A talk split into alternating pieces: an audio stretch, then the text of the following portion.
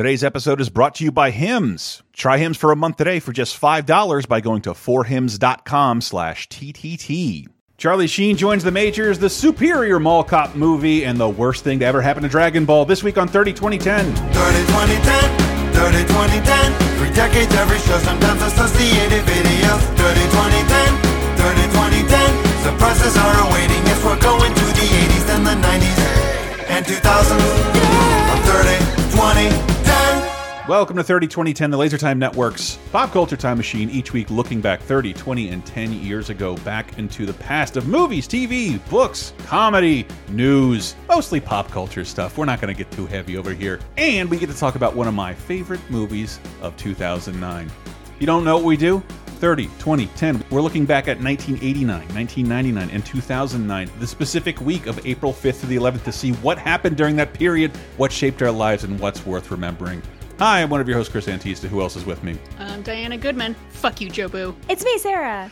Didn't find any notable news to jump us off into 1989 this week, April 5th to the 11th, other than happy birthday to my sister. Hey. Uh, hi, yeah, you're younger than me. They're still cleaning up in Valdez, and they will forever. Yeah, we can say that for the next year. Uh, but you don't need much of an intro introduction to a decade if it's leading off with a Jean Claude Van Damme movie, Cyborg. Welcome to the world of the not too distant future. Get going! Go! A brutal gang is reshaping the world into their own vision of hell. And only one man can stop them.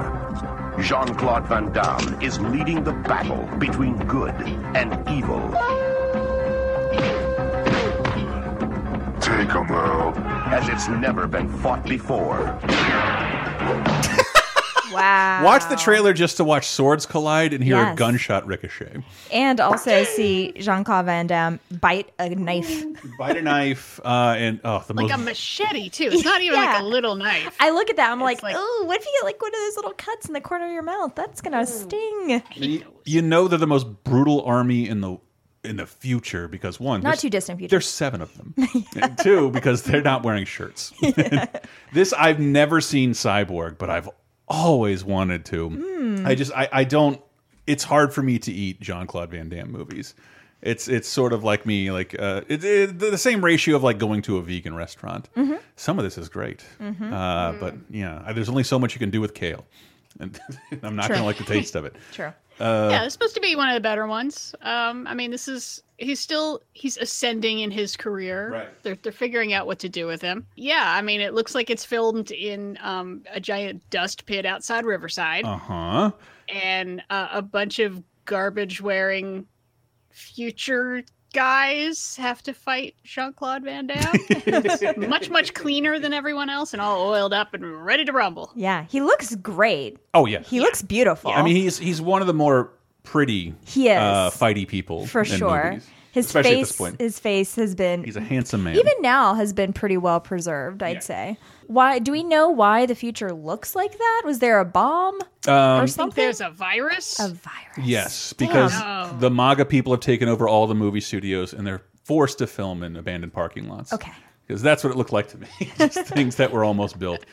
Uh, unfinished mini malls, but no, I've, yeah, I've never seen this one. Oh boy, have I seen the next movie? Really? Yeah. oh crap! Uh, Stephen Furst, that's Flounder, for you Animal House fans. Peter Boyle, Christopher Lloyd, and Michael Keaton in the Dream Team. Michael Keaton is the leader of the Dream Team. All right, we're four escaped lunatics. This I believe. He's down to earth. I don't carry on conversations with my dog. I never put on a dress and, you know, dance around Times Square. None of that. daring, Restaurant security. Just a minor utensil violation. and totally commit. Ah, it's great to be young and insane. Michael Keaton, Christopher Lloyd, The Dream Team. Yeah! Rated PG 13. I, I cannot believe this movie scored that title. Mm-hmm. The Dream Team. Like, thank God Google has taken it over with everything uh, basketball people Yeah. do during the Olympics. I was gonna say all the basketball stuff. because it doesn't merit it. Um, I don't remember much about this. Diane, it, it looks like Mm-hmm. it, it, it, I hadn't seen Cuckoo's Nest when I saw this movie. Mm. Right. Uh, nor- so it's like we took the part of Cuckoo's Nest where they go out and steal a boat, but we make it the whole movie. Um, I I had heard about this movie like from other kids. I remember other kids really liked it, so I watched it. uh, here in 2019 as a grown ass adult, and all I could think over and over was, who greenlit this? Oh Yeah. boy. Who greenlit this? Because, um, yeah, maybe it's just me being like super crunchy granola sensitive, but it's like mental illness isn't funny. hmm Like, because we're supposed to be laughing at these people with like major problems that have them institutionalized, and the fact that they like now they're off trying to find their doctor and get their lives back together. And luckily it didn't it didn't get super heartwarming at the end. I was really expecting like they're all better now. Like this is what they needed. They're all better now. And there's a bit of that mostly there are two things really stuck out. I mean besides hmm. oh my god we're laughing at mental illness but it's also not very funny. Peter boyle is the mvp of this movie. He plays a guy who thinks he's jesus and he's like i really like him. I don't want to call him committed but because that's the level of joke we're dealing with in this movie. But Sure. he's like, he's taking it seriously in a weird way. It is really funny, and but more importantly, I love thinking about all the comic book nerds who watch this movie, and in like two months we're getting Keaton and Batman, and the whole time they're saying they're like, no. Oh wow. How is this guy Batman? Yeah, it's, Yeah. it- but it is it is Oh strange. my god, he's so bad. He's a Batman, and he's just you know. Thinking of Michael Keaton as a um, you know, everyone listening is fresh off their viewing of Dumbo. But thinking of Michael Keaton as like a big comedy star, which Yeah. is was, was- which was relatively short lived, and I think this is his transition and other shit. Like Well, he has semi serious moments in, in this. the opening of Yeah. it kind of wrote, I was like, this looks like it could be the first half of Clean and Sober. yeah, Where he's just doing like Yeah. crazy mm-hmm. stuff in the in a restaurant and blah blah blah, mm-hmm. which I have seen clean and sober uh, semi recently, and I Is think that- we talked about it A Michael actually. Keaton movie mm-hmm. too. Yeah, okay. yeah, we Yeah. talked about it a couple months ago, last year sometime. Yeah, no, this is just. Oh, my dog's very upset about this. See? uh, no, I mean it's straight up comedy. It's like, isn't it funny how weird these guys are? And the whole time I'm thinking, like, no, That's why you got that Blues Put them Brothers on piano in the more trailer. medication, and like they keep talking about, like, oh, we're finally off our Thorazine and we're gonna go have fun. I'm like, no, you guys need Thorazine. Yeah. Try drinking with it. It's more fun. Yeah, the aftermath of this movie is not pretty. Yeah, Yeah. yeah. No, I just. It's like uh, okay, if you took mental illness and physicalized it, like it's about a bunch of amputees and they can't do shit. It's like that's not funny. Yeah, yeah, that's that's no good. here's can I get to my memory of this movie that doesn't involve this movie at all? Uh, uh, we moved somewhere around this time period, and our VCR broke, Oh no. Oh no. and we got a new VCR. But we're also in a new house, and there's no cable, and our shit's still in boxes. And it could have been less than 24 hours. It just felt like a million years in, in a world before the internet.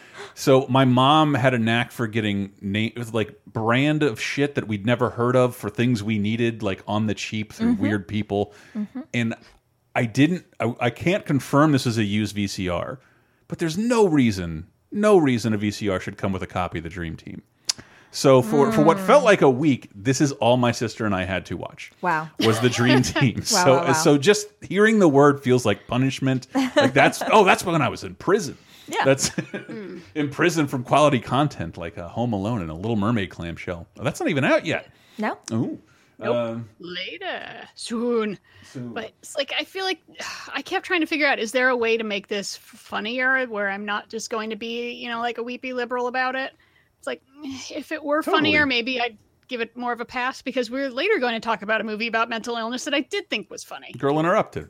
Sure. Was no, that- I mean this episode we're talking about. a Oh no. I wasn't making a joke. I thought that mo that movie has funny moments, and I think we will be talking about it this year. Yeah, so it's an interesting contrast that I watched this movie and a movie from 2009 we'll talk about that both are about mental Ooh. illness and one I found much funnier. Okay. And also it didn't treat mental illness very well. And a light, and I, I was going to continue with a light '80s observations about VCRs. Mm. Mm-hmm. Does everybody remember when it became real gauche for your appliances to not be anything but black? yeah. Because Yes. that was our first VCR was gray. Yes, ours had a fake wood paneling Yes, on the it. Oh, fake we had wood paneling. I Yeah. still have a gray one. yeah. you still have. Mine's still gray. Wow. Yeah, it's all silver though. It's, Yeah. it's very I think mine's chrome. yes, it's like a for like DeLorean. 1998. yeah, yeah.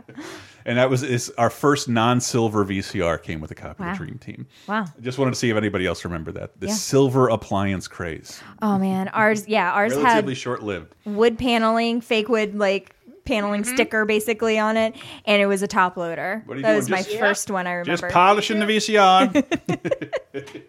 Uh, so much Oh yeah, dusting. our first one, the wood paneled one, had a corded remote. Wow. wow, wow, One- wow. It's not even a button; it was a switch. Pause and unpause. like a fucking ColecoVision. Jesus. Uh, But the movie, I think everybody has has seen at this point. Uh, Dennis Haysbert, Wesley Snipes, Bob Uecker, Rene Russo, Corbin Bernsen, Charlie Sheen, and Tom Berenger uh, in Major League. We'd love for you to come to spring training for a shot at this year's club. Well, I'm not sure I can make it by then. He's got his own look. How do you cut your hair, Rook? Edgematic? Perfect control I like that kind of spirit in a player. and 2020 vision. Just a bit outside. He's given Cleveland something to be proud of. Sort of. Major League. That ball wouldn't have been out of a lot of parks. Name one. Yellowstone. Rated R. Oh. I don't know. It's difficult to hate this film. Yeah. I yeah, this movie is kind of perfectly structured. yeah. It's when- kind of perfect. I always want to roll my eyes at it. And uh, Jesus Christ, Dave is. I, uh, Dave, uh, who you might remember from the show, Diamond Dog Dave Rudden. This is like one of his favorite movies. He loves baseball, loves his 80s comedies. And Yeah, he, it's He perfect loves then. Bob Uecker for some Bob, reason.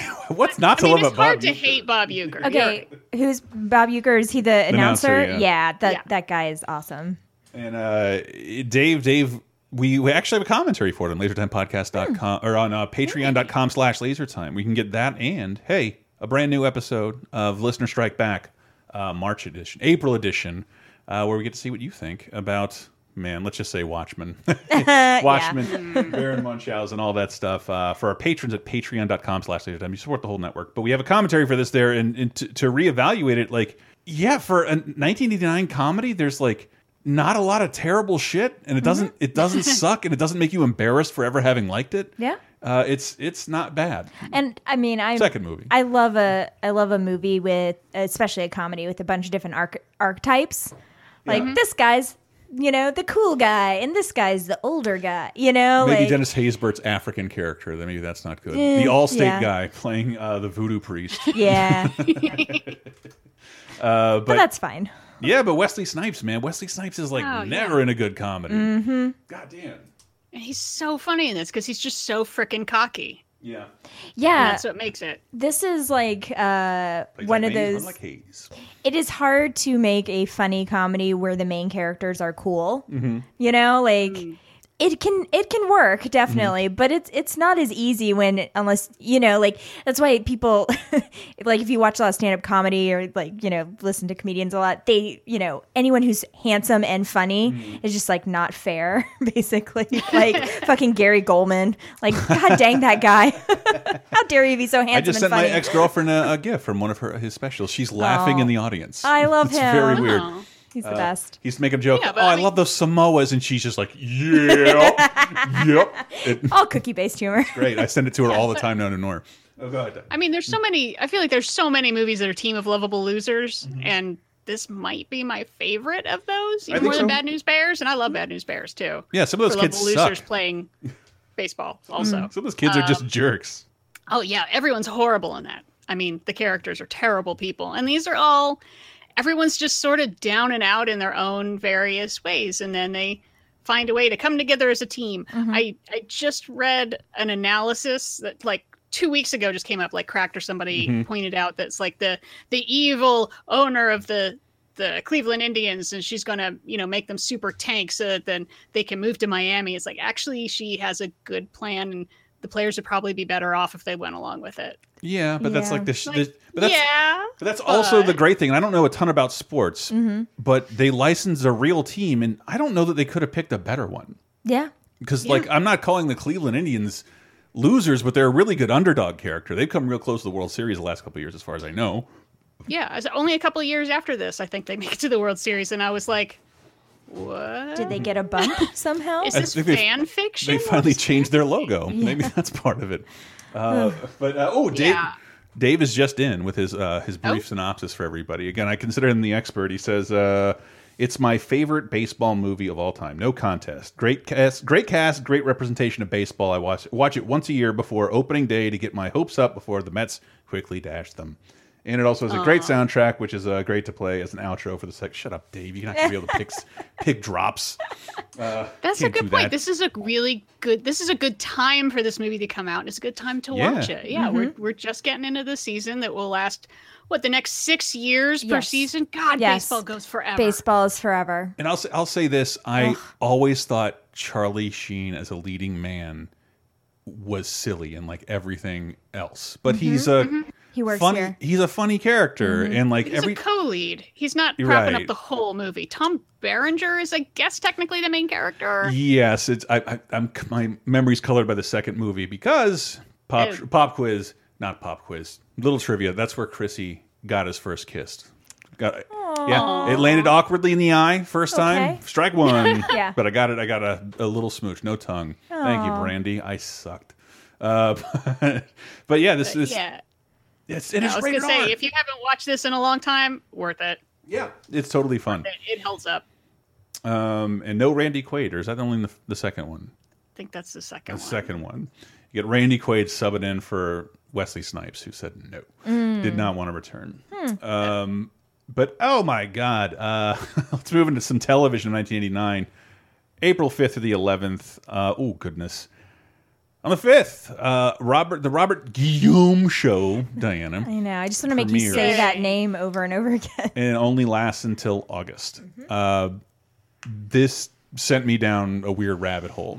Um, did, did anybody else look into this? Yes. Yeah. Yeah. Yeah. So the story of the the, Well, the storyline in the show is Well, that, that, Guillaume is coming off of like Benson and Soap right? as kind of a sitcom star who has kind of make the show that he wants, Mm-hmm. And he had a interesting mission with this show. Yeah, he the show is him, you know, being a single dad, I believe, and mm-hmm. like what he's enters into a relationship with his secretary mm-hmm. in the show who is white mm-hmm. and it, he wanted to like really put a spotlight on interracial relationships and make hmm. that normalized and put it on TV. And I was reading an article about it from the 2000s saying that it is still, to this day, the only show that stars an interracial couple. And I was like, that cannot be Jesus true. And it's not true. But most of the time, that's happened in the last three years. Yeah, yeah. But that's but this is 1989, Right. and like it, that's what's so fucking nuts about it. Because like you know, Mm-hmm. I uh, Jessica Jones, Detroiters. There's there's leads Yes, with uh, yes. an interracial couple, but uh, yeah, it hadn't been done, and I think Fox tried it. I think Fox Network tried it unsuccessfully once, but it had not been done for another 20 to 25 years. Mm-hmm. Uh, Yeah. a, a, black and a white interracial couples, and you'll get like Lucy and Desi Arnaz. Like, shut up. Yeah. That's not the same thing. That's not the same thing. But a black yeah. a, a, a black man and a white woman, like that was seen as sort of outrageous. And there's this the, there's no clips of the show online. And it probably sucks. Yeah. Uh, I tried to find some promos, couldn't really find a good promo for it. did, like Guillaume, who you may know from Lean on Me or Rafiki or, Sports Night. Sports Night. Um, he did an interview with the Emmys site, and um, and he talks about like everyone's like, we gotta do this, we gotta do this. But should we do this? We mm-hmm. gotta do it. And it mm-hmm. was like a weird attitude from like from his perspective. Never heard someone describe like all the executives le of lefty Hollywood. Like, of course we have to make a show with an interracial couple that tackles those issues. But do we have to do it now? yeah. Oh, we greenlit this? Fuck. And and so he said they shot the show in order because they did not want to show the couple getting too close mm-hmm. or touching one another or being passionate or romantic with one another. They had to get closer and closer to that. And he he lightly claims that like we took their notes and they fucked us. yeah i mean he definitely had a plan Mm-hmm. for the show he had quite he had a vision and one of the like notes that i read from it is that like for example they i think the um the network made like the episode where they're you first see them kiss they actually moved it up This is this is where he says that. I got a Okay, clip great. of him Yeah. saying that himself uh, about you got to make people do not make an interracial couple kiss Mhm. first episode. You need at least a, you need at least two months before we can have them do that. who said, What are you pussyfooting around with this for? Let's do it. you know. But we followed the advice of the network when we did them in order. Well, when they showed the shows, they showed them out of order. So that by the second show, we were kissing, and the romance hadn't had time to build or anything. Mm. So it was hard for me not to suspect that that was deliberate. Yeah. From the grave. Yeah. Call, I'm calling you out, ABC, NBC, or CBS. I'm guessing not Fox, but uh, but yeah, I forget what's what that's called. It's al always so Hollywood can say like, well, we tried, but like, Mhm. but did you? Yeah. But either way, like, fuck everybody watching that's like gonna get like turned off or turn off a show in the second episode because interracial couple kiss. But Yeah. it's not it's not implausible to think about. Well, and also too, like uh, when you build a show, because I always get frustrated too when I hear about shows that that get shown out of order. And uh, actually, we'll talk about another show actually coming up in a second where that happened. And I think that that is never a good sign Right. because I feel like that it shows some network meddling where their showrunner and their writers and the Mhm. creators obviously have a plan for this season. According to your notes, Yeah. you told us not to do this for for literally two months. Don't don't have them kiss for two months. We gotta get we gotta wade people into this bathwater. I mean, to be fair, and I'm sure that that was like a big part of it, there is also something great about watching people build a romance too. So, like, if this show is about their relationship, Yeah. like, you know, it's good. It's good to watch people develop their relationship over time. So, Man, I just Mm. waiting waiting two months a Yeah. network. Come on. Uh, was that ever going to happen? Anyway, moving on. That's the Robert Guillaume show. Uh, CBS TV movie. Oh, everybody was watching Bridge to Silence, Bridge starring to Silence. Lee Remick, Marlee Matlin, and Mi Michael O'Keefe. yeah, this is just like a little a weepy about um. Oh, a- Marlee Matlin's in it. I wonder what it's Yeah. Bridge to Silence. a, a deaf couple who is driving with their child and get in a car accident and the husband dies the wife is played by marlee matlin and she kind of has a nervous breakdown afterwards and kind of blames Mm. herself for the accident and then her mother who she doesn't have a great relationship it with comes in tries to take the child and you know a lot of it is based on like you know having two deaf parents, you know, how that affects the child and everything. Yeah, it's definitely uh, a weepy, but definitely one that like Marlee Matlin, man, she's all over the place.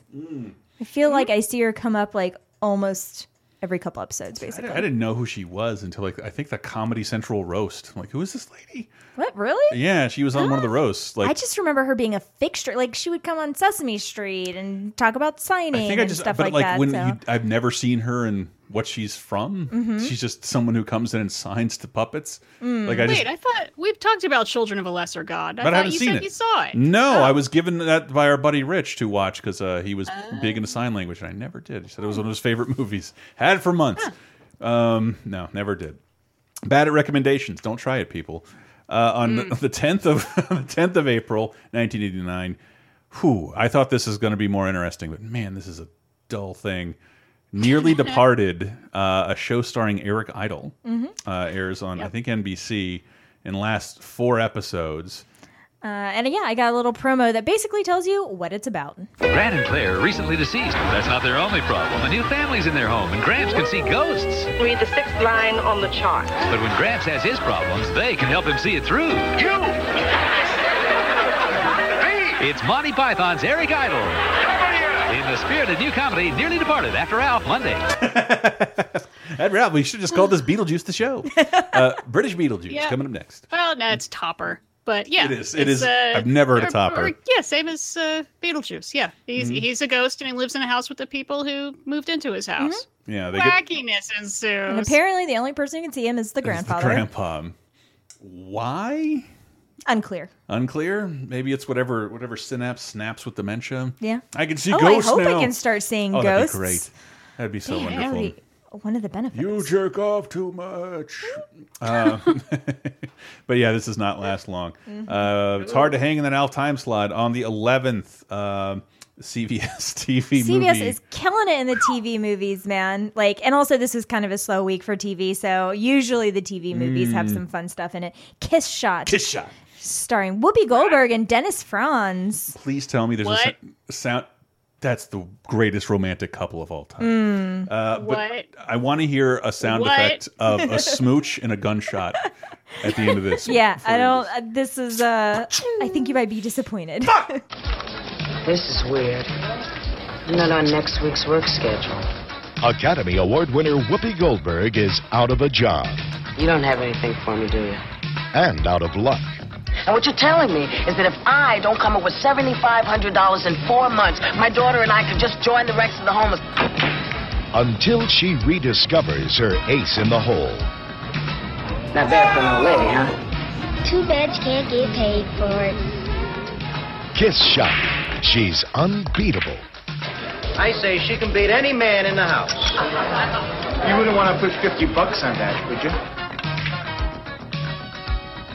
Until okay, okay, Yeah, we wow. got the picture. I did not in a million years think this was going to be a, pl- a She's a- billiards movie. She's a pool shark, oh no! and Dennis Franz is there to help her make money. Like doing Paul it. Newman or Uncle Phil. Yeah. For him or for her. Yeah, but this promo tells me this was rerun sometime in 1991 or after because she was not an Oscar winner yet in 89. Right. Oh, right. I was going to say good we never talked about. Ghost. Yeah. Yeah, Ghost is next year. That's why. Okay. Thank goodness. I thought we fucking missed Ghost.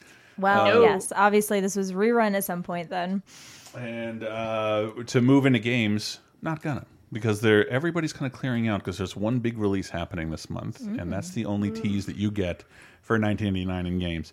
Uh, music of 1989, April 5th to the 11th. The Rolling Stones' Bill Wyman, fif- at 53 years old, announces that he will marry 19-year-old Mandy Smith, his girlfriend, for for six years. yep. Ugh. Bill Wyman is a creepy child molester. Wow. Yeah. Yeah. So when he was in his late 40s, he started a relationship with a 13 year old girl. Oh. and they date for six years. And now she legal, and they're gonna get married. And oh, wouldn't you know it, that it just doesn't last, and they divorce in 1991. Really? You don't think as he approaches as he approaches collecting social security he's a british i know that uh that she doesn't realize oh i can drink now uh go Oh, out have fun Yeah, Uh, maybe that's it. That's she finally turned 21, and she's like, "All right, I'm done. That's all I needed." don't need don't need to party with you I guys just, anymore I just fucked a Rolling Stone so that I could get beer. i might have done that at, at night any, any At 13?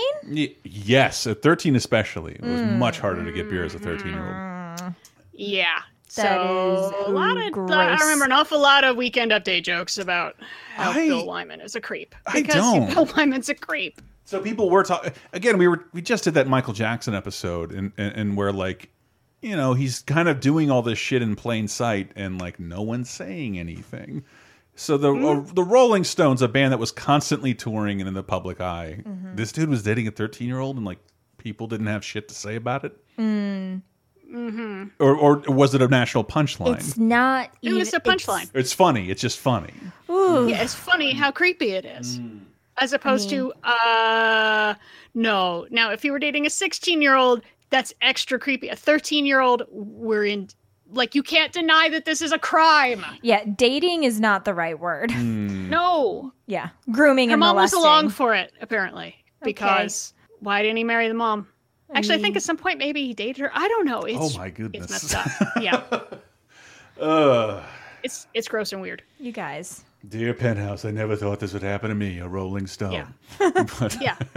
Me, Except the guitarist for the for the Rolling Stones, comma. Except for every weekend, if I wanted to, with perfectly legal people. And before you can Yeah. point this The out, I, past is horrible. I know that was a oh, terrible Bill The Wyman present's impression. pretty bad too. Yeah.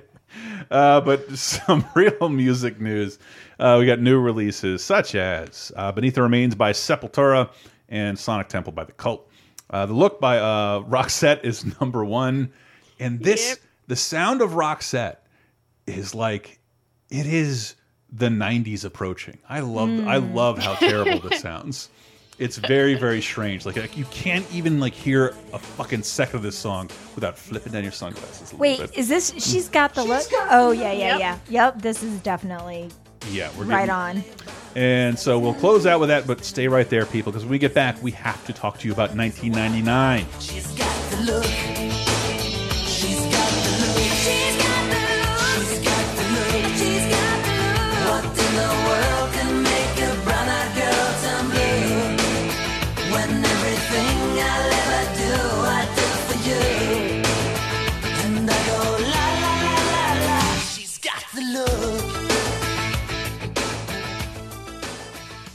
Fellas, gather around. Here are some statistics, and I don't want you to get sad or depressed. 40% of men by the age of 40 struggle from not being able to get and maintain an erection. But check out this stat. Over 25% of new ED cases are guys under 40. I'm not trying to single you out. I'm just saying there is a dependable solution out there, and that's Hims, baby. And right now, you listeners can try Hims for a month today for just five bucks by going to forhims.com slash TTT. Forhims.com is a one-stop shop for hair loss, skincare, and sexual wellness for men. Thanks to science now, erectile dysfunction can be optional because Hims can connect you with real doctors with medical-grade solutions. These aren't gas station supplements. These are real prescriptions backed by science, generic equivalents to well-known drugs. Even better, no waiting room, no awkward doctor visits, no lines, and you can save a ton of time and money just by going to forhims.com. Very, very easy. You just go to the website, answer a few quick questions, and chat with a doctor for a confidential review, and then the product is shipped right to your door. It's erectile without the dysfunction.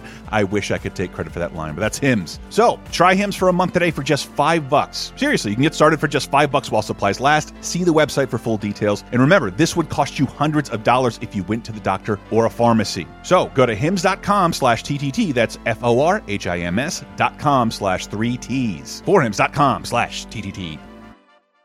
First rapper to bring a platinum plaque back to the projects, but you still wanna hate? Be my guest. I suggest. Money is power. I got millions of dollars on salary. Do it now. You can hate me now. I won't stop. But I won't stop now. I Can't stop. Cause I can't stop now. You can hate me. You can hate me now. Do it I hate now. you too. But I won't stop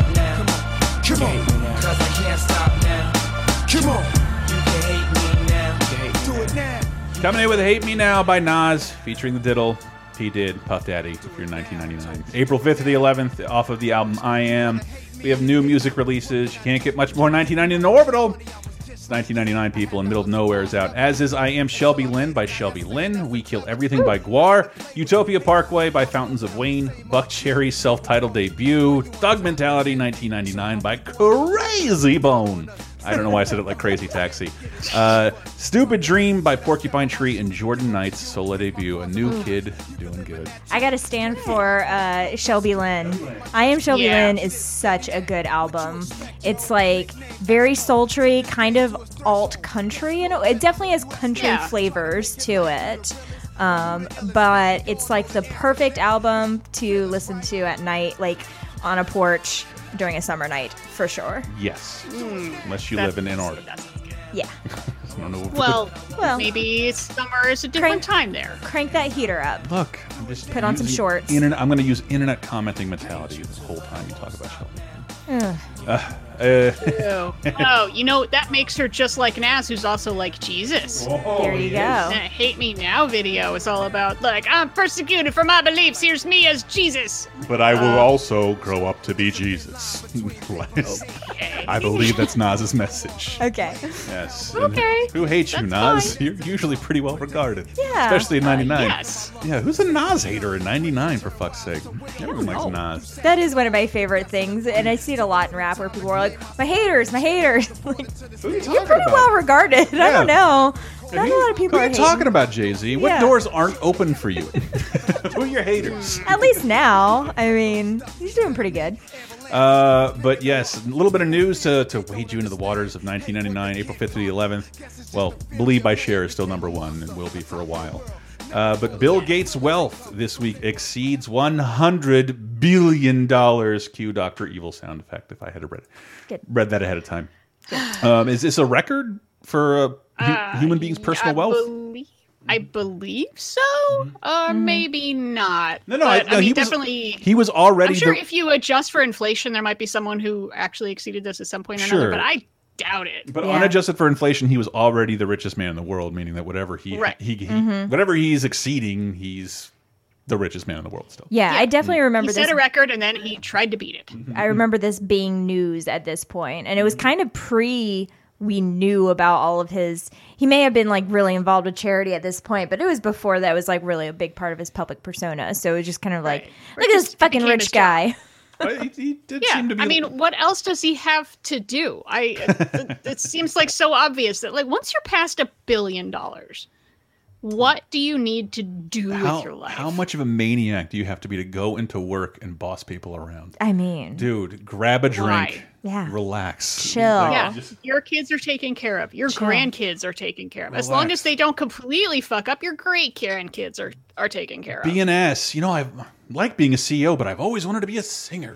At Like- this point, your job should be losing your money Yeah. through charity, hopefully. Yeah. Yep, give it That away should as be your fast as you can. Full time job. Why, like, I don't think we looked at Bill Gates the same vitriol we look at Jeff Bezos, but Mm. it's also uh, just for inflation, more money, and uh, his company, I think, does shittier things. Well, we haven't seen Bill Gates text to his girlfriend. This is true. we have not seen Bill Gates' dick. Um, two words: micro and soft. Oh, some of Oh. you haven't seen Bill Gates' dick. Oh, my bad. Wink. uh, but yeah, yeah. But now again, I always I think I said another show, but Bill Gates, I don't remember him being president of Microsoft at this point. I I, I hear about him in the news now for what the good he's doing with this money, which is what he devoted the rest of his life to, which was what someone with that much money should do. Yeah. Bezos. Dude, eradicate malaria. Yeah. Unless you like malaria, just I keep mean- keep some.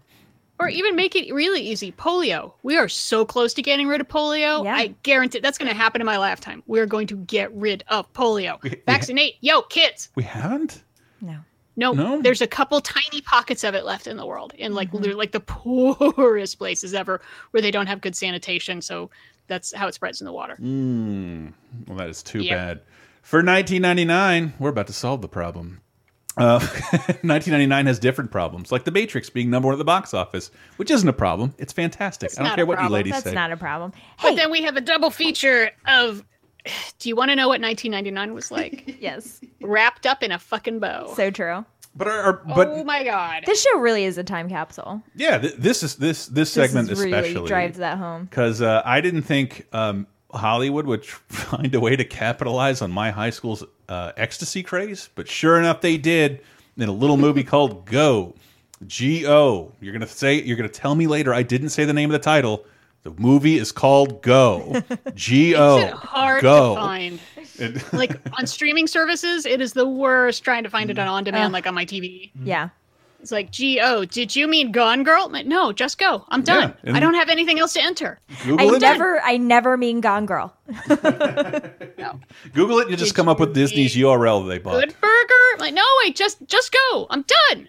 Uh, this is it. This should be the first thing. Apropos of nothing, there is a, there's a giant odd. I went to Walmart the other day. There's a huge Good Burger stand. I'm like, what is happening? Why? What what is happening? This is the biggest printout I've ever seen of Good Burger, and I was there when it came out.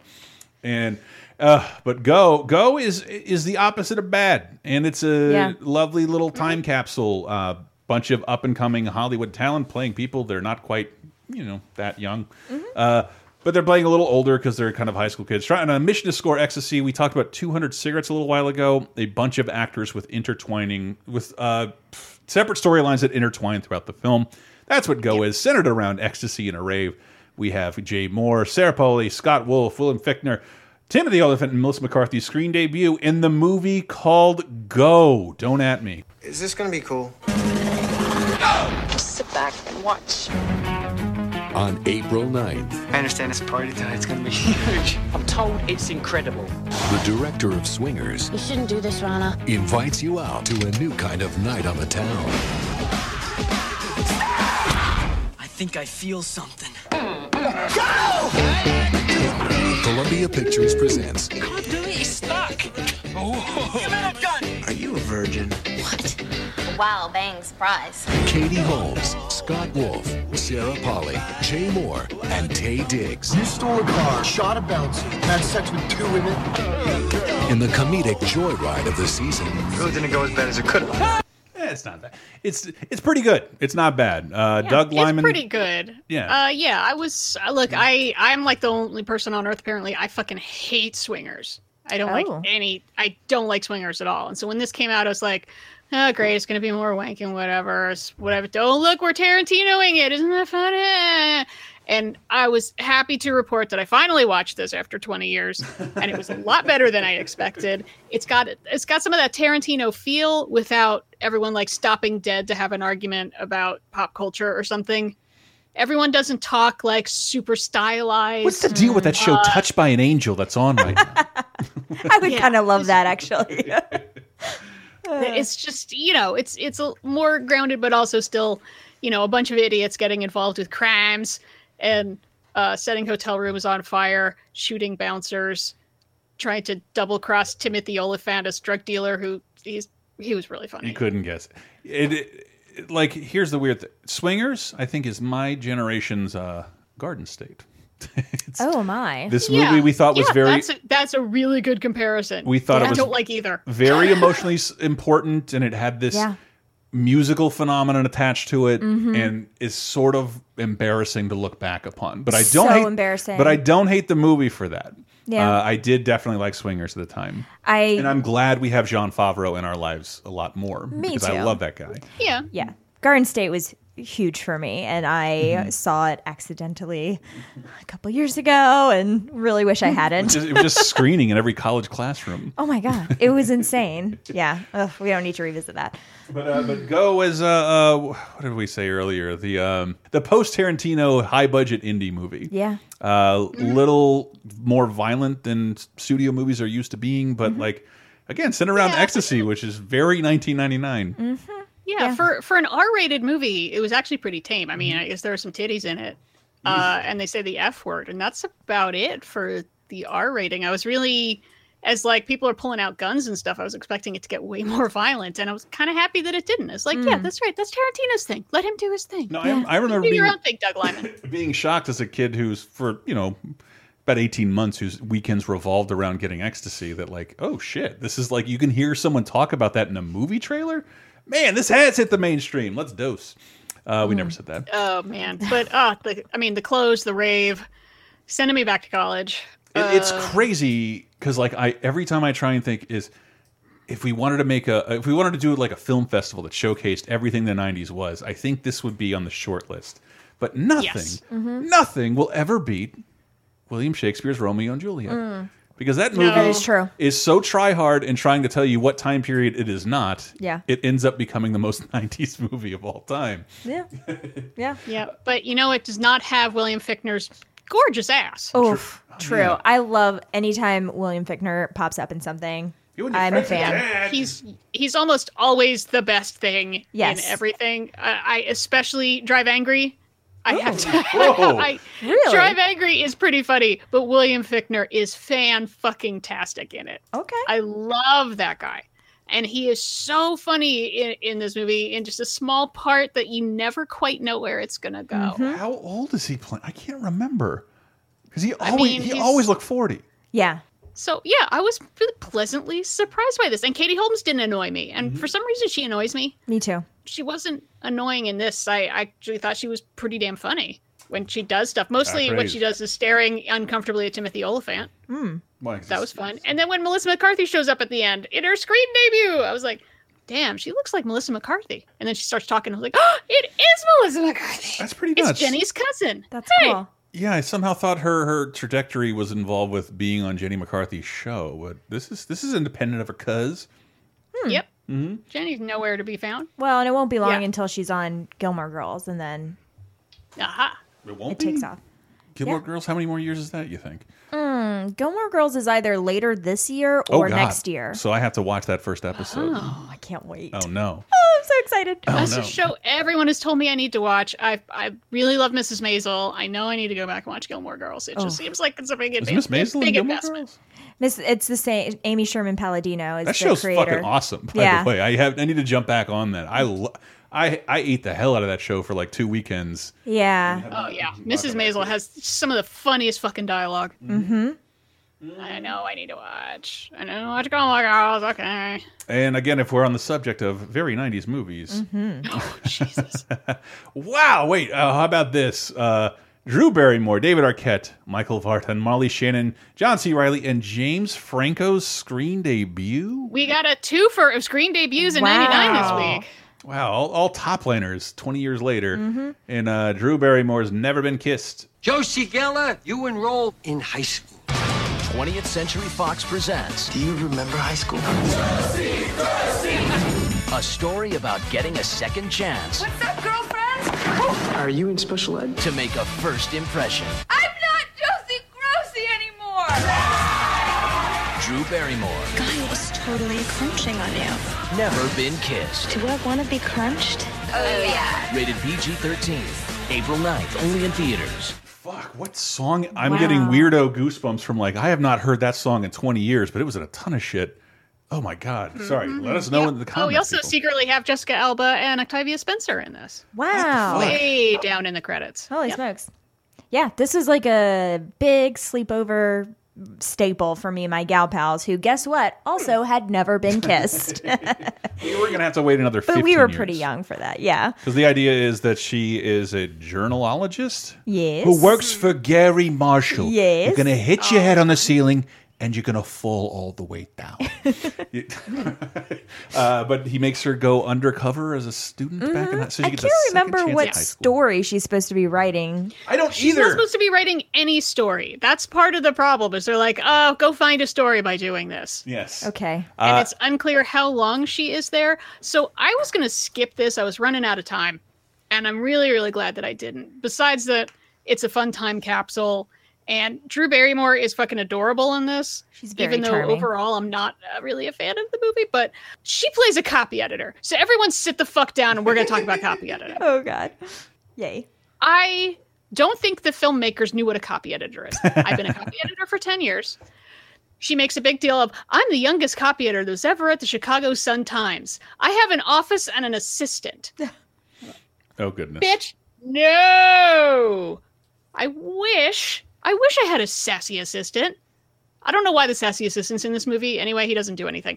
They don't know what a copy editor does, except that she corrects people's grammar all the time, which I do not do. that's true That's I will not do that face to face. Maybe in text to make fun of you. Yes. oh my god if you did that this podcast would be eight hours long between And- me and No. antista Yeah, and your husband No, does I- that even when I talk to him. so we don't need two of those. Yeah, no, I I will not do a you know less versus fewer at you or a Mm-hmm. nauseated versus nauseous at you. I I understand common usage. If I understand what you meant, we're fine. So Mm-hmm. Word. she's a copy editor. And let me explain. A copy editor is a proofreader. It's someone after the story has been written and it's been read by an editor.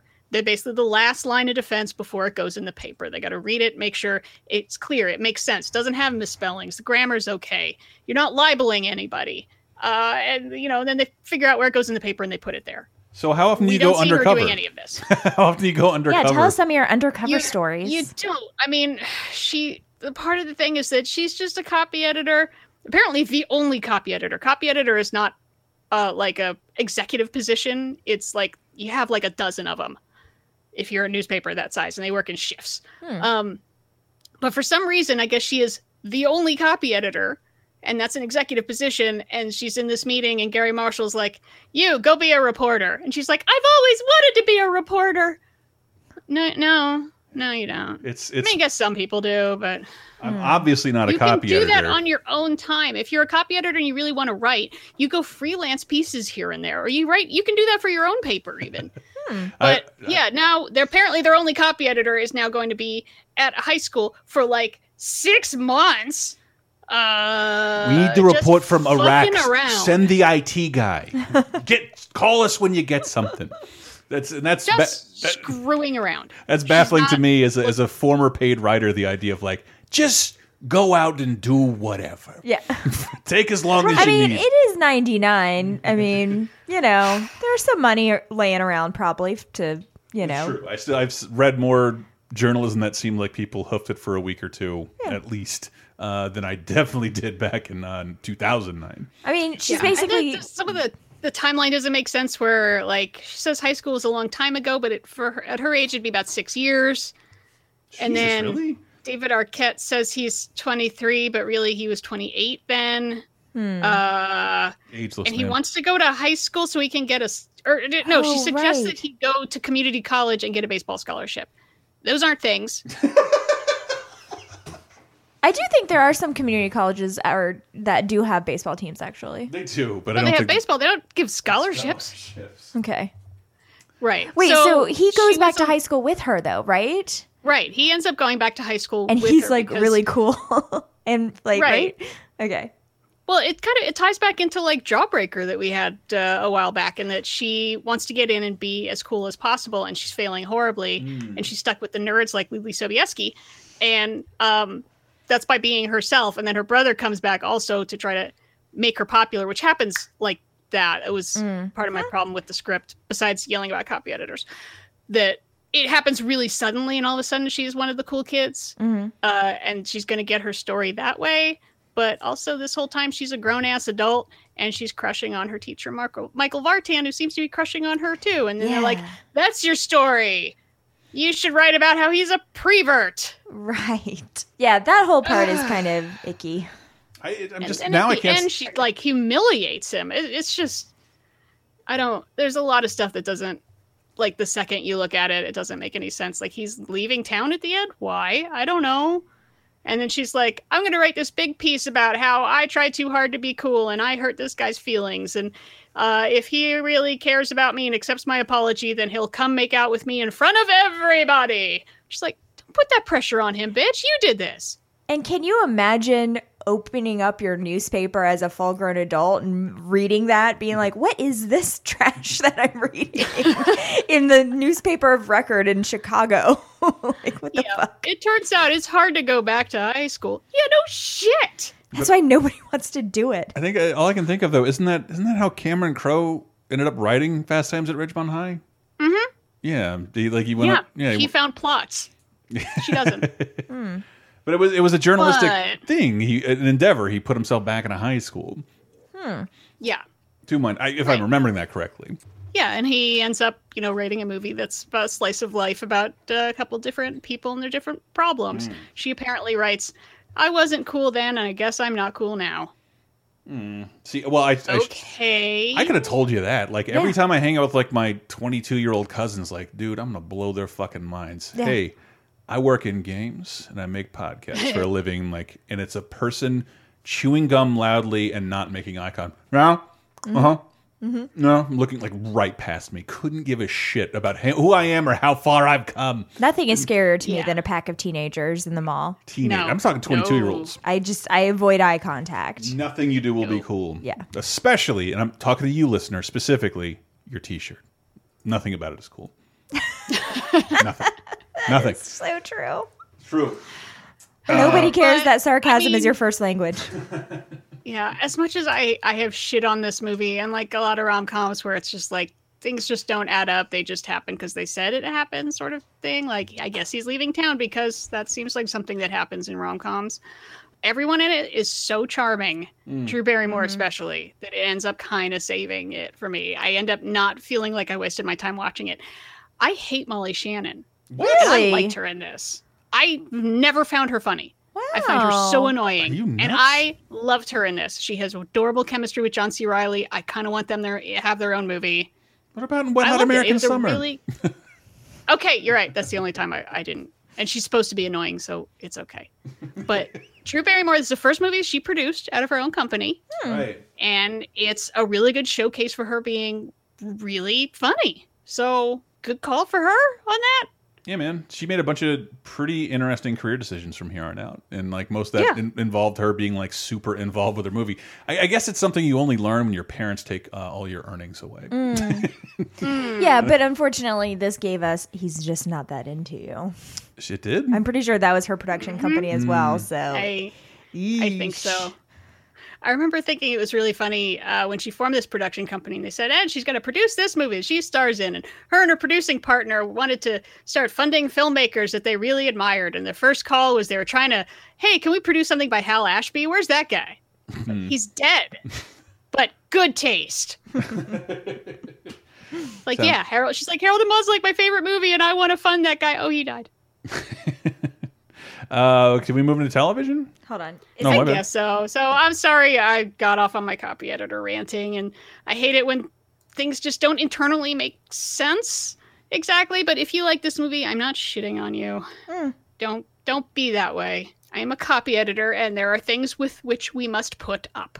Ugh, God, that was gross. Ooh. That feeling no, good it's to more say. up up with up with which we must put. Look what you're Yes, doing. yeah, Let I was it waiting. go. I was like, wait a minute. Um, I don't think it's supposed to be there. Oh. nope, nope. Don't end on a preposition. Anyway, Um, is that timer supposed to be like pausing every couple of seconds? Is that okay? Yeah, it's fine. Okay, just wanted to make sure we weren't having another issue. Anyways, TV. all right, but it's very cute. It is very very 1999. Well, speaking of very 1999, wow, I didn't know.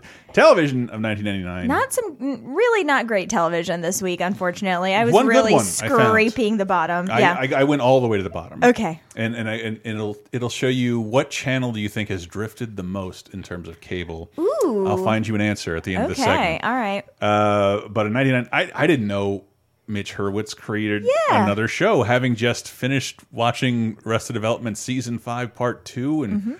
Kind of hope it's done. Mm. Um, Yeah. yeah. And the sixth, we have the series premiere of Everything's Relative, starring Jeffrey Tambor, Mm. Kevin Rahm, Jill Clayburgh, and Eric Schaefer. And I don't know much about it except for it was created by Mitch Hurwitz. And honestly, Arrested Development could also have been called Everything's Relative. I was just gonna say they're both like the same Yeah. hack terms. Especially when you think about the uh, relative morality of Mm-hmm. every character on Arrested Development. This is the story of a family: Yeah. Jeffrey Tambor, Jill Clayburgh. Yeah. Yeah. Uh, on the sixth, third, third rock. Only aired four episodes. Yeah, Yeah. on it did not do well. on this the sixth third rock from the sun did we, have we have acknowledged this that every single episode title is a kind of a grotesque dick pun Yeah. I know this because I look at every Yeah. episode every week to see if there's something notable about it. And In the beginning, my Google sometimes they searches weren't. are weird. such as this one dick the mouth solomon yeah. Yeah. I mean, the uh, the storyline is that two of the characters go off to a like a metaphysical healing retreat to learn how to communicate with each other and the guru there is Kevin Nealon which I feel like this is that's a pretty good role for him doing the bull It makes sense. Yeah. So I just I always like to highlight a interesting guest star if it comes up. Uh, what about with the show Payne Yeah, so Payne is a weird show. I had never really seen it come up before, so when I googled it, this is a John Larroquette vehicle, which was basically the American version of Fawlty Towers. That's Oh. so crazy Yeah, and so this particular episode, it's not the series premiere. It's actually like the fourth or fifth episode, but it uh, it's supposed to be, and maybe it's another case of them of the network airing these episodes out of order because it was supposed to kind of bridge the gap between Fawlty Towers and and this universe in some way. Oh So- I think, I think there was talk that John Cleese was supposed to play his a guest star, a guest starring rival hotel owner Something like But that. I had yeah. I somehow, somehow slipped my memory that there was a fault an American version of Fawlty Towers. Yeah. with John Larroquette, who's a comedic, who's so comedically gifted and underutilized. I Mm-hmm. love that dude. Uh, but it also because it's a network show, it almost it was canceled after like eight episodes, and is really close to having more episodes than Fawlty Towers. Mm-hmm. really close. Uh, on the tenth April, John Goodman is comes back to host SNL, and with Tom and Petty and the Heartbreakers. Yeah, musical guest. I can't remember. Is this is this the one where t the, the drummer died and Dave Grohl Dave Grohl takes over Hmm. for the drum to be the drummer of Tom after like when he's already in the Foo Fighters he's the he's Tom Petty's drummer for like three weeks Oh. Uh, and he he's on one of the SNLs this might be that one Well, I Mm. pulled so this sketch does not feature well, I think it may feature John Goodman towards the end. But when I looked at the list of sketches in this one, this is one of the sketches that I think about all the time. It's the Sean Mondavi um, wine sketch. Where I don't remember let's play a little clip of it. Maybe that'll jog your memory. Wine. There's nothing like it. When consumed properly, as Sir Edmund Mailbar once wrote, it can elevate the soul. Hi, I'm Sean Mondavi. For years, my stepfather, Robert Mondavi, has made some of the finest wines in the world. And the Mondavi heritage of fine winemaking is alive and well here at Sean Mondavi Vineyards. Oh. That's right. For nearly a tenth of a half a century, Sean Mondavi wine has been associated with quality. Four years ago, when I told my dad I wanted to own my own vineyard, he said, First of all, don't call me dad. You're 27, and this is the second time I've ever met you. Second, no, you can't own a vineyard. You're a convicted felon, and your mother told me you have a learning disability. Well, guess what, Dad? You were wrong about some of that stuff. Every time he takes a sip of wine, it's like a child drinking it for the first time. I Oh. every time I've like done gone to a wine tasting mm-hmm. or even like open, you know, when the when you go to a restaurant and you get a bottle of wine, they like mm-hmm. pour a little sip for you to like try. Mm-hmm. I think about this sketch and just like making that face every time. And I think it's like later revealed the wine is like grape Kool-Aid and Sprite or something like terror some terrible mixture or whatever. But I think about Sean Mondavi like this is one of those sketches that just sticks out in my head and I think about probably once a week. And on the 11th, Fox premieres their Sunday night block, The World's Funniest, uh, The Simpsons, Family Guy, and The X Files. It's Pretty solid block. It's very solid, just in like in hindsight, like that's a lot of disparate genres. It's totally different. But I would I would eat this shit up every fucking weekend. Oh yeah, World's Funniest I think was like news clip like news bloopers It was and America's Funniest Home Videos, Yeah, exactly. hosted by James Brown, not that one. Right, right. And uh, but uh, sometime this week, I didn't write it down. What I, the channel I can uh, I, I accuse of the most channel drift at least this week. Channel drift is that phenomenon we talk about. Like uh, ten years ago, channels had identity, Mhm. and now like uh, my dad my dad was yelling the other day about the independent film channel uh, playing Two and a Half Men, like in, a- in a six hour in a six hour That marathon. true. That's insane. It's very strange, but uh, one of my favorite comedies this year is on truTV. right, right. That was the Used old court be- TV. It was basically the O.J. Simpson's Uh-huh. channel. maybe that's not good for us to watch. And everything on truTV, it's like it's like Comedy Central twenty years ago. It's fucking crazy. It's, awesome. great. Yeah, Um, but Bravo, there you go. my favorite. so who has a show out on Bravo this week? Michael Moore. So that's to juxtapose that with Bravo right now.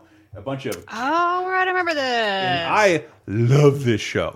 It's called. The Awful Truth, and it was a co-production with uh, England's Channel Four. It was for 20 years the only hard left entertainment you had at all. Hmm. MSNBC hadn't found this weird impeachment porn identity, and YouTube didn't exist, and there was just I don't know. Like I know I know a lot of people don't like Michael Moore. I loved Michael Moore, and and and I loved especially TV Nation and The Awful Truth because The Mm. Awful Truth is Mhm. just TV Nation Mhm. with a different introduction. And it's it's just a different kind of magazine news show with a hard left bent, but focused more on comedy. But with it, I, I'm sorry, I love it when Michael Moore shows up at a corporate entrance and gets thrown out and does something silly. I think that's fucking hilarious. Mhm. I don't think that'll ever get old, even though. He said it. He said it was getting old. In Capitalism: A Love Story, a movie he made over ten years ago, and you kids now, now you don't like capitalism, and you hate Michael Moore. Come on, listen to the man. But uh, but this episode is hilarious, especially in terms of a time capsule, because the second episode's really funny. I think it's uh, the better episode. Uh, I think it's where uh, they try to see uh, uh, in the sketch about can a black guy get a cab. Mm. They have a convicted, Oh, yeah. a convicted sex criminal and uh, Oscar-nominated Yaphet Kotto of Midnight Run and Alien fame. See who can catch a cab more. And it, spoiler, it wasn't wasn't Yaphet. Didn't. And- oh yikes! it wasn't Yaphet, and they they invent the Sodomobile, where Michael Moore drives a, a giant pink RV filled with scantily clad gay men to every state that has an anti-sodomy law, and they dance. Oh, I'm on board for and this. they dance outside the courthouse, and I think that dude, that's fucking punk rock funny. That's Yeah. that's perfect. That's dope. and it's awesome. This episode is is hilarious in that we have been talking about on 30 2010. Uh, the Ken Starr report is out. Mhm. So Michael Moore hires a bunch of actors to dress like puritanical pilgrims and walk in front of Ken Starr's house. Pornographer, filth, as they hold up the Starr report. They go visit. All, they go visit all these congressmen, see if they want to repent for any of their sins. Wow. Have you ever committed adultery? But the um, right from the first episode, he goes and busts up Humana. He meets a guy who can't get a pancreas replacement, and like really, it's fucked up. Like he Mhm. he makes he gets strip searched trying to come in. His the guy who needs a pancreas gets strip searched. Is, is a catheter falls out, and like it, but it's played for comedy. So they instead like if you're not going to pay for this, we're going to pay for his funeral. We're going to hold it outside your corporate building. and um, so they do. Awesome. If they weren't going to come to Chris's funeral, I guess I was just going to have to bring Chris's funeral to them. Father, we're gathered here today with friends, family, and loved ones, Lord. We commit Chris to you this day, Father. I didn't know Chris for, for very long. Uh, he was a great guy, he had a lot of integrity, uh, a rich sense of humor, and in fact, I, I remember something that he, he often used to say. Um, what was he used to say? Just want a pancreas. He, he used to say, I just want a pancreas. That's it. so like it's got a studio audience. The the vibe is awesome. The second season, we just throw him in Times Square. He loses the studio audience, Mhm. but it's great. Like it's it gets it's really depressing. They hold an elaborate funeral outside of the Humana headquarters, and then it's like don't worry. And then in the audience is Chris with his new pancreas. That like one week after they shot this, Humana caved. Oh. So like I don't know. It's so like you're saying we just need to hire Michael Moore, get in a time machine, well, hire Michael to Moore. To be honest, it's it's like it's like This is if, how we get healthcare. It's like today if John Oliver left his studio. yeah, yeah. Like he's still doing funny things like that and Mm-hmm. creating change. And Michael Moore was doing that fucking 30 years ago. Mm. And uh, I just saw him get shit on in his movie bomb last year. So I just wanted to give him a little shout out. I love this show. I still have both seasons on two disc DVDs. I it, It'd be a weird watch if you weren't alive for a lot of this stuff. Because again, like the Ken Starr report, American sodomy law, those are things that are gone. Partially Largely. Yep. By and large, yes. yeah, those are just things you don't remember. Anyway, that comes out this week. Moving into games real fast. Oh, wait. What's I have up? a book. Oh, book. Yes. So this week, uh, The Girl Who Loved Tom Gordon came out, which is a Stephen King. I almost would call it a novella because it's pretty short. Mm-hmm. Um, and it's my first Stephen King, y'all. What? Yeah. I've never read Stephen King. I've never read Stephen King. Not even an accident? Not. Uh, I've read some of his short stories in like Ah. Esquire and stuff like that when that comes up. But yeah, um, so I saw this on the list of notable books for this year, so I figured why not take the chance to uh, to dip into Stephen King for a little bit and check this out. And I think I'm going to read some more. If I don't know. I've never heard of any other book he's written, so you may have to fill me in. Just kidding. Um, but it's great. It's a sh- it's a real short book. It's fast read. Um, it's a story of a girl who is a baseball fan and she is on a hike with her mother and her brother and she wanders off the trail and gets lost for a period of time and she's like 10 i think or maybe 9 9 or 10 it's been a little it's been a couple weeks since i read it and she has to survive in the forest on her own with very little to like you know in her backpack Lady And- Hatchet. yeah, basically. and there's a dark presence in the forest, of course, that's also watching her in some way. But she loves this baseball player named Tom Gordon, and she kind of conjures him, you know, during this time to help her through the hard times. Hmm. It is great. And you definitely read it in the afternoon, maybe while you're sitting on your porch listening to Shelby Lynne. It's a it's a really nice read. Yes. If you're, if you're trying to fill out all your credit hours in B. Sarah University. Yeah. And like, um, and then unwind with some wine tasting and Mhm. a couple hours of Bravo. where they wouldn't show anything Michael Moore has ever done ever again. Um, video games this week. It is kind of a big one, and it confuses the shit out of me. It is Team Fortress Classic, and that is Team Fortress 2 is a game more people are familiar with, but this is Valve. I think it was a Quake mod. Valve ended up paying the development team to make uh, this mod in their Half Life engine, and this is the first official release. It, it's been in beta. There have been uh, other. I, I'm, again, I'm confused because I'm pretty sure there was a full version out for the a, a Quake mod, but they wanted they wanted people to start doing in the Half Life engine what people were doing in the Quake engine, and it worked. We have Left 4 Dead, we have Counter Strike out of that, but uh, Team Fortress Classic out this week, sort of. and anyway, we will close out the 1999 segment with "New" by No Doubt off of the Go soundtrack. Stay right there, people. We get to talk about the greatest movie of 2009.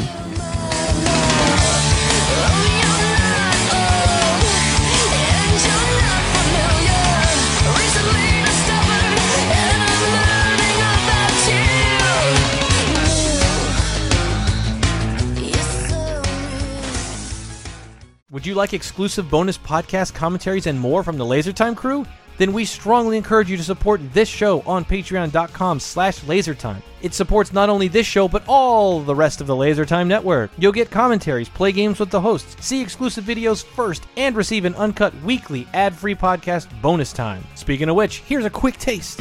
At the time that we were there, like Oprah had a place there, and like Tom Cruise Mm. was like known to have vacation there and stuff. So that's why she swears up and down that it was him. And that is the type of place where you probably wouldn't need an entourage because it's like it could have been him.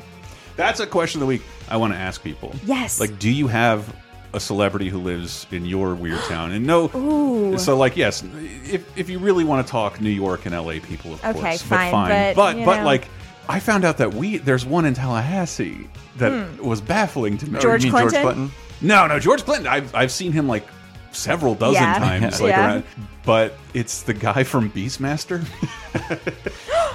Seriously? I was no, no, no. I expected the spark from the opposite person. No, that explains so much. Get Bonus Time, a weekly uncensored and commercial-free podcast every Tuesday, starting for just $5 on patreon.com slash lasertime.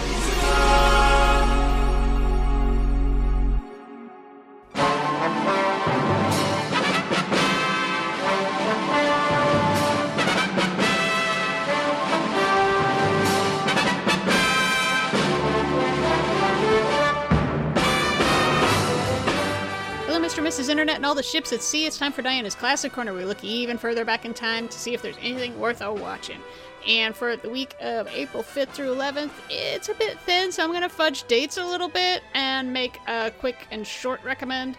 Uh, this week in 1944, we saw the release of Memphis Belle, A Story of a Flying Fortress. I don't know if you're my age, you saw the 1990 movie. We'll talk about it next year. But uh, this is William Wyler, who's one of classic Hollywood's best directors, period, don't at me, um, making a documentary about a bomber crew. And it does a really good job of mixing real live footage filmed by guys just crapping their pants, hanging onto the, the insides of a B 17 Flying Fortress and getting actual combat footage with some sort of like recreations that they did with the, later with the actual crew. I honestly didn't realize that there were recreations first time I saw this because it's just all edited together very well. Look, it's on YouTube. It's only 45 minutes, uh, but it's totally worth a watch for some just pretty stunning aerial real life footage from you know real life uh, bombing runs.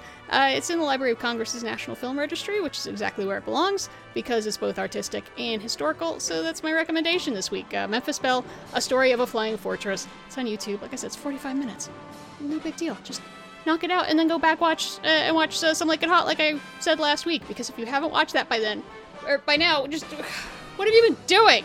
Why? Why would you do this to yourself? You're you're punishing yourself by not getting to watch a movie that's fucking great. So that's it for this week. Stay a classic.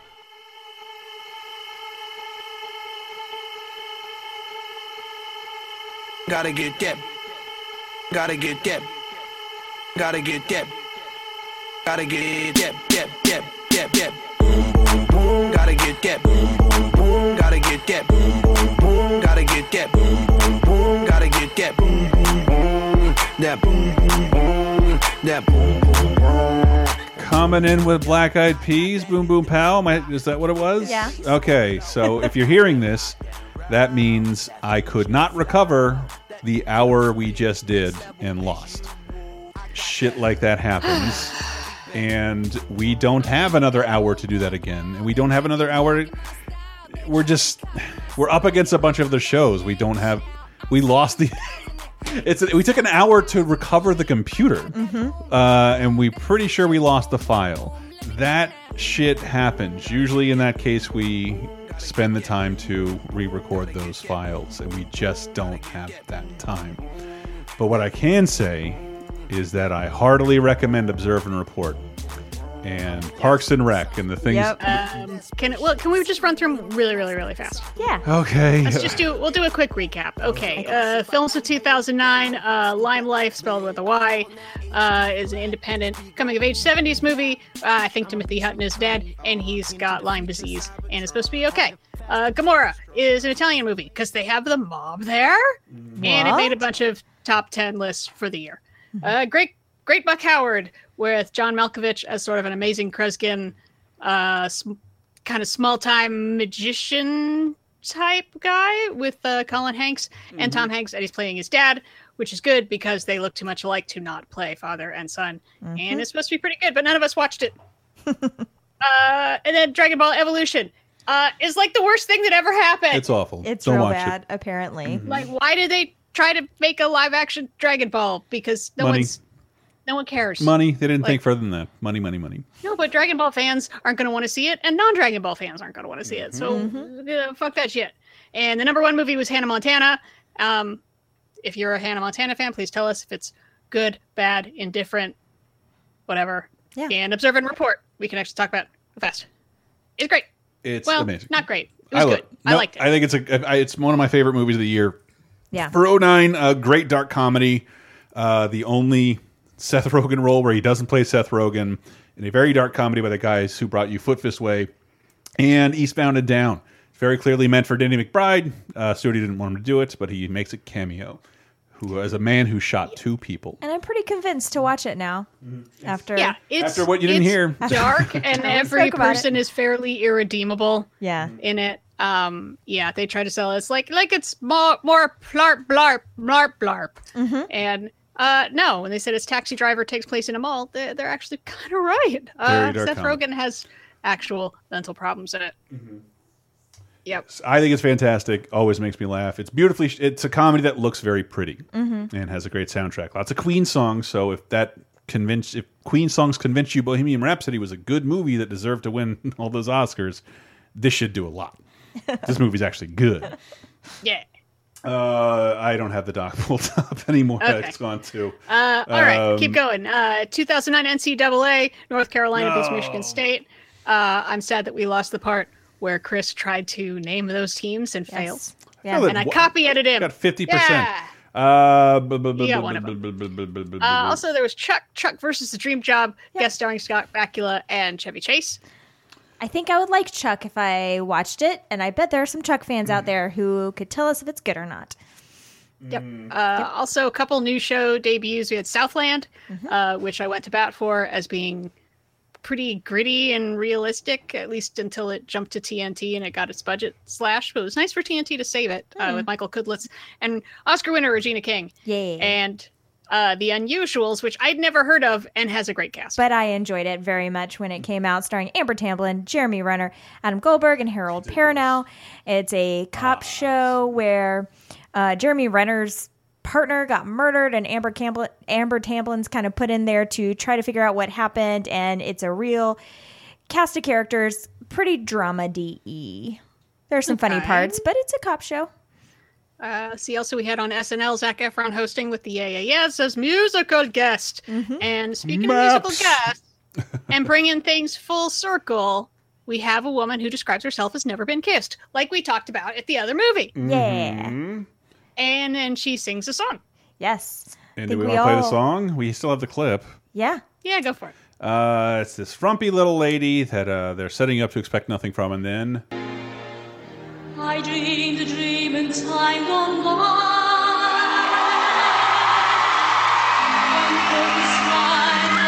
Susan Boyle, 47, unemployed. Yeah. So says the chyron. Uh, Yeah, on that Britain's happened Got 10 years Talent. ago. And Piers Morgan's the one who makes me want to vomit. And um, Games, Hannah Montana. Wait. What? What?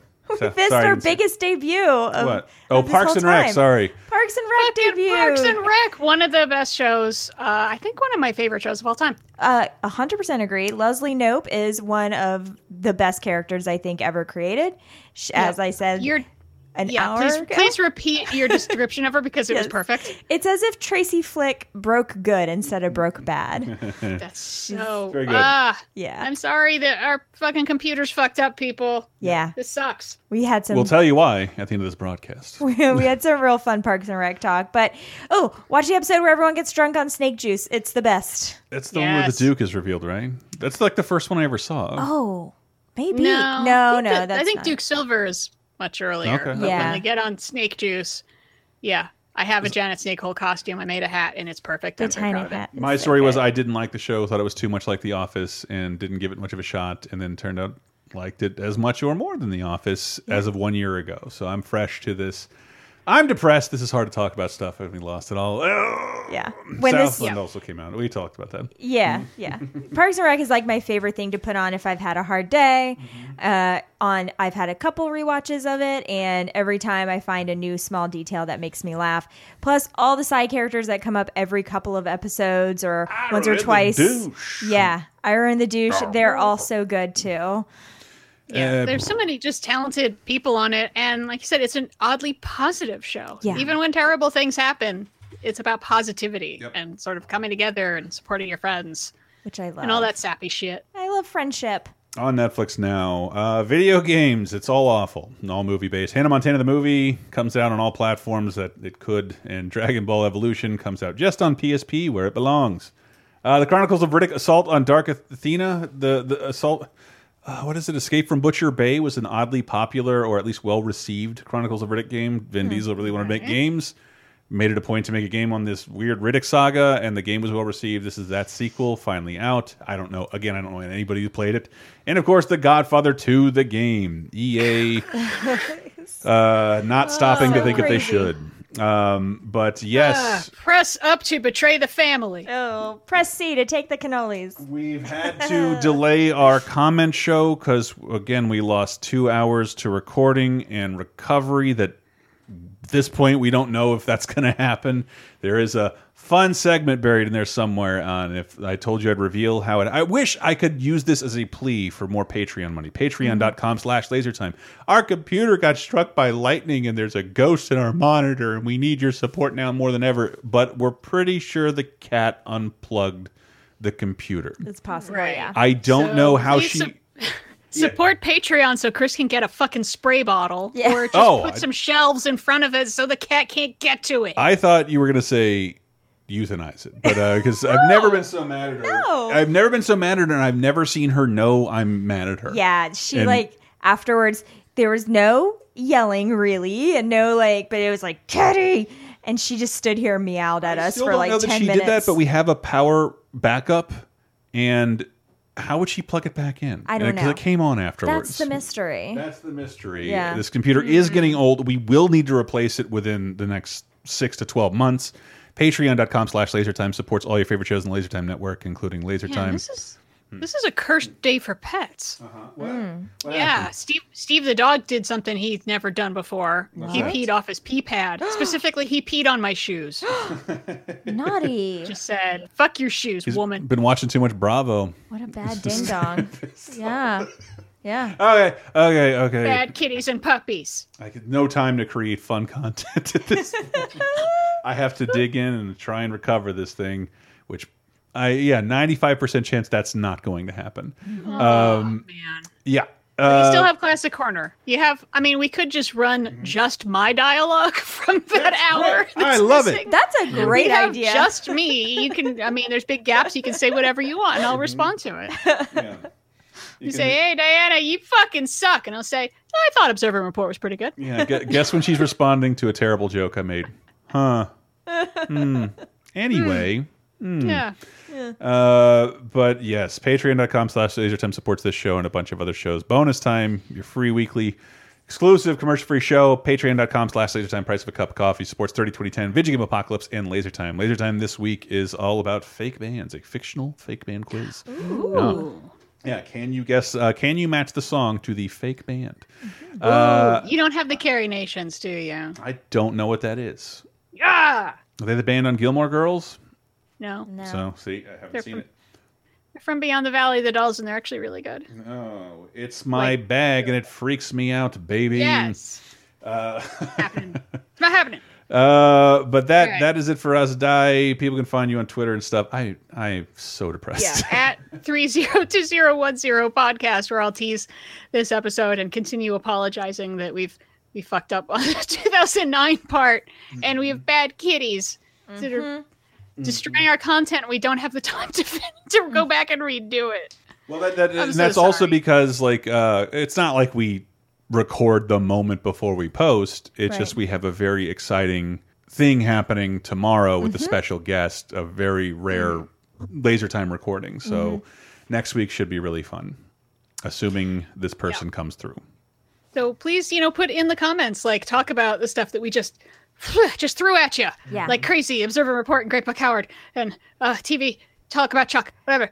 And we Parks love- and Rec. It's we- fucking great. And we, we have to postpone our comment show until next week because Yeah. that's another hour we lost and don't have. Yeah. hmm But probably I'm expecting for the next comment show next month, we will probably address those things that we loved with a little more energy because I could talk about Parks and Recreation for an hour. I'm going to call the government and see if they can hand me that secret recording. Do it. They were taping uh, through my Wii U. 'Cause Yeah. I know you're listening, man. Uh, I don't have the Okay, energy. so uh, you want to talk about births and deaths? Yes. Do you even want to do the birthday quiz? You want to do it fast, or you want to just tell me? Well, I can just Um, tell you. Who's dead? I can see who died. Oh, no. Okay. Well, in 2009, we lost Marilyn Chambers, who's 56, the famous porn actress Mhm. from uh, she do Beyond the Green Door besides Deep Throat, maybe. Whatever. Um, and uh, Dave Arneson, who's the co-creator of Dungeons and Dragons, he was 61. Wow. That sucks. Yeah. That's a little early. I would have Yeah. expected he was way older. Me too. Yeah. Yeah. And then, uh, do you want a quick birthday quiz? A quick birthday quiz. Let's do it. Born April 10th, 1929. Oh no. If have someone turning 90. He is still with us, knock on wood. Hopefully, he hasn't gone where the recording went. a cat killed him. 163 credits on IMDb. We have talked about a bunch of them, but they're not going to help you too much. Uh, Mm. Rush Hour 3, Diving Bell and the Butterfly, What Dreams May Come, Hannah and Her Sisters, and Pelle the Conqueror. Pelle the Conqueror? Yes. Hmm. Nope. Any more? Uh, sure. How about Minority Report, Flash Gordon, The Exorcist, and 11 films with Ingmar Bergman? The, the, the, He's old. I got nothing. He's Swedish. Uh, He's in The Seventh Seal, Wild Strawberries. Yeah, we already talked about me not watching Italian films. The Exorcist? No, there's only a couple people that could fit the title of The Exorcist. I don't That remember anybody's name. dude. What is his name? James Woods. I'm picturing No. him in my head. But appropriately, we can go out with some Flash Gordon because of Observe and Report. But the name you're looking for is Max von Sydow. Of course. Oh my god, he's 90? Wow. He is 90 this week. Happy birthday! Oh, we all Someone failed. give that man an honorary Oscar. No one got it, but it's it's like a rain delay at this point. So like, it's, it's Yeah, can't count I wasn't gonna keep throwing stuff at you. Ah. just, let's just let's just get to the end. Max von Sydow is 90 and he's a wonderful actor. Everyone go watch The Seventh Seal and Wild Strawberries. God damn it! We'll be back next week with a normal show. Uh, I wish I was dead, but maybe I won't be. Tune in next week to find Ugh, out. Um, sucks. Yeah, Yeah. We're sorry. We're so sorry. We wish there was some. No, we this. It's not like we. This hasn't happened before. We usually just have the time. Yeah. To redo the segment, which is excruciating. Yes. Yeah, do. it is Uh, because it- we know where the jokes are coming, and then we try to we try to workshop them to make them better. Yep. Yeah. yep. And Yep. it feels forced, and I don't like it. Yeah. And we don't even have time for that. But next week we do have a couple good movies I want to We talk do. about, and I'm, I'm going to go get my boombox and my trench coat and stand outside your window. Oh, I can't wait to talk about that. I've never seen that. Oh my god. I Mm. watched it so much in high school. It was Wow. crazy. Yeah. Yeah, go watch it. Go watch So it right good. now. It's on demand. All right, closing out with uh, something off the Observe, the Hero by Queen off of the Observe. Watch Observe and Report. It's deli- watch the trailer for Absorb and Report first. The biggest issue with it is in the Red Band trailer. So if you don't have a problem with that, you're gonna love that fucking movie. Uh, anyway, we're out of here. Take us out, Queen.